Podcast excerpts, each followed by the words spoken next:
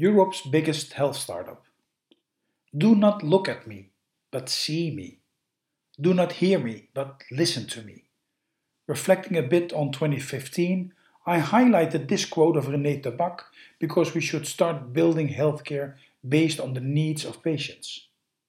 In this essay, I'm addressing the ongoing digital healthcare transformation we are facing right now and how this could help to incorporate the real patient's needs.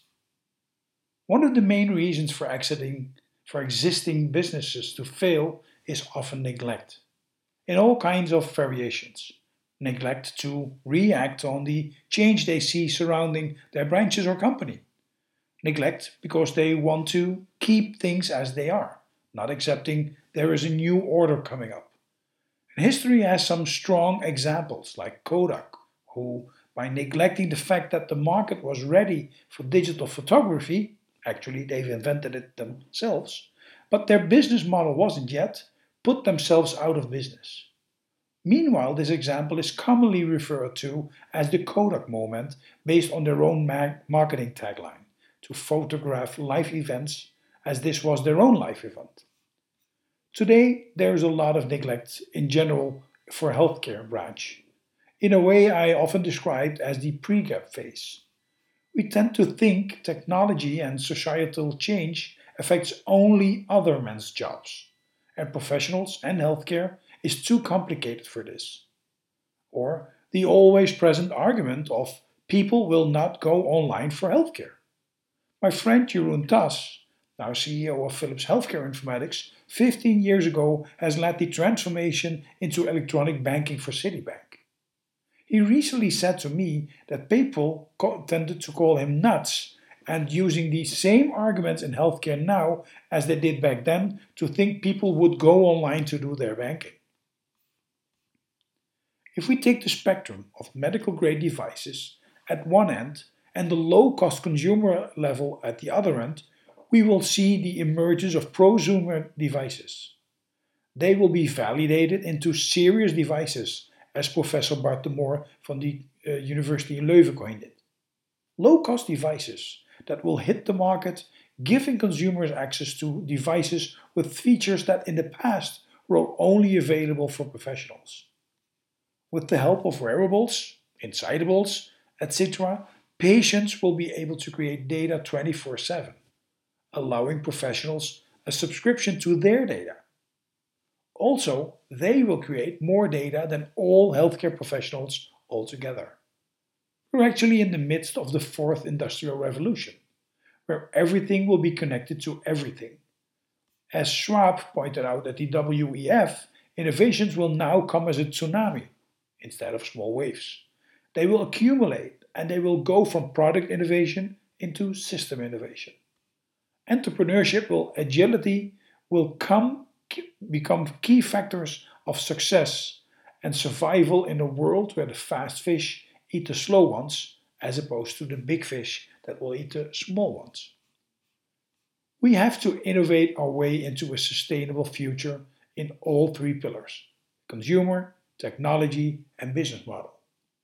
From a medical standpoint of view, academic medical centers are the experts on the medical fields of it. From a business perspective, however, we should partner with leading business schools like Nyenrode, Tuck School uh, of Business, or Harvard. And on the patient side, they are the experts in having the condition or disease. Meanwhile, in healthcare, we try we keep trying to become better, cheaper, and faster. And I honestly don't think that this is the way to go. Sure, we will have to continue to get better, but our mindset has to change we have to take bigger leaps. Over the past months, I have been working on a model to speed up things at Radboud UMC and our network. And at Exponential Medicine last November in San Diego, I presented our approach that comes down to three main points. One, digital first, physical next. Two, become obsolete. And three, if we won't, others will. Trivial in this vision is the aim to become obsolete with the help of digital technology for that part of our served population that are empowered enough to use the technology and want to. We would free up time, resources, and energy to save to serve those who are not able to, or can't, or won't, and they will be able to visit us, of course, in real life. This also helps in the doubling of the healthcare demand we are facing. Also, I expect healthcare to become a software business within the next decade. So we will face huge digital healthcare transformation on a global level. By creating an onset for the ambition to run everything digital first, physical next, we could serve a group tomorrow that's already out there, that can't wait to get healthcare in the same way as they do their other daily business like booking hotels, air travel, banking, and music. So we will not create a digital only healthcare, but we'll flip the coin from adding some digital options into a two sided approach by default encouraging people to start digital whenever possible. Also, with that attitude, we'll create the needed artificial sense of urgency to create bigger and additional steps than the current process improvement we have to leapfrog some of these processes, i.e., the rationale for we have to become obsolete as a strategic heading. With that, encouraging our thinking beyond doing the same thing a bit differently. The tagline, if we won't, others will, referring to new players in the market or other healthcare players that will pivot their process, I wanted to point out to stop delaying the moment to really start, as opposed to only talk about it. There's so much talking going on. And on the other end, in the outside world, startups will find their way at lightning speed, including funding at levels we only can dream of. Healthcare lacks the true startup culture, although we're trying to set some skin in the game, with, for instance, with a Rockstart Digital Accelerator in Nijmegen. As a matter of fact, I envision us to act actually as an actual startup a huge one, by the way, with 1 billion revenue and 11,000 people. So maybe we're right from the start a unicorn, but actually reinventing every step, asking questions from scratch, and trying to create our own competitor. And that's exactly what I want to do as of this last January with a REshape Center. This all will not only affect our delivery model, but it also will strongly impact our research model and even the needed business models, i.e., crowdfunding for research by patient unions and open access publishing. Clear steps are being, clear, are being made by the Netherlands Organization for Scientifically Research, NWO, by issuing that non public access research might even face refunding in the future. Subsequently, we have to safeguard these new processes in the research in the education model i.e., curricula for freshmen in medical and nursing school.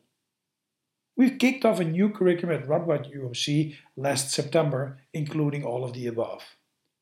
But also, we have to serve the sitting crew in CME programs. Next, we have to train our current and new leaders into an era that will be characterized as what I earlier coined the era of never ending change. For for this, five years ago, we created a REshape Center to explore, understand, and to test new options for healthcare. In all of this, we have to incorporate the targeted group right from the very first start patients. So, patients included, as we coined it in 2010, should be the default. What else? Just like we did with the Dutch ICT and Healthcare magazine, of which I'm the guest editor in chief for 2015 and 2016, where patients will add a review of every article in it, or like the BMJ started in 2014. Let me stop by circling back to René Tabak, one of our patient advocates that has been with our REshape Center network for years. At one of our TEDx's early 2012, after sharing a lot of his own experiences about his heart disease, he addressed the professionals in the audience.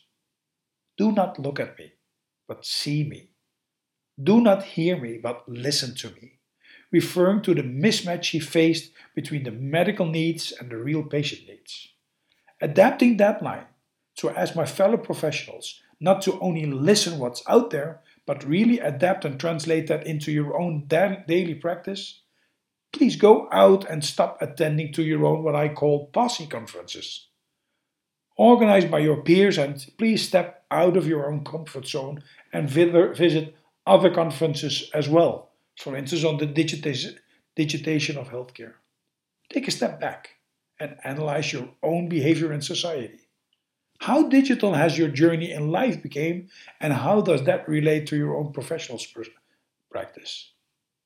I wish you great holidays and a very healthy and digital 2016.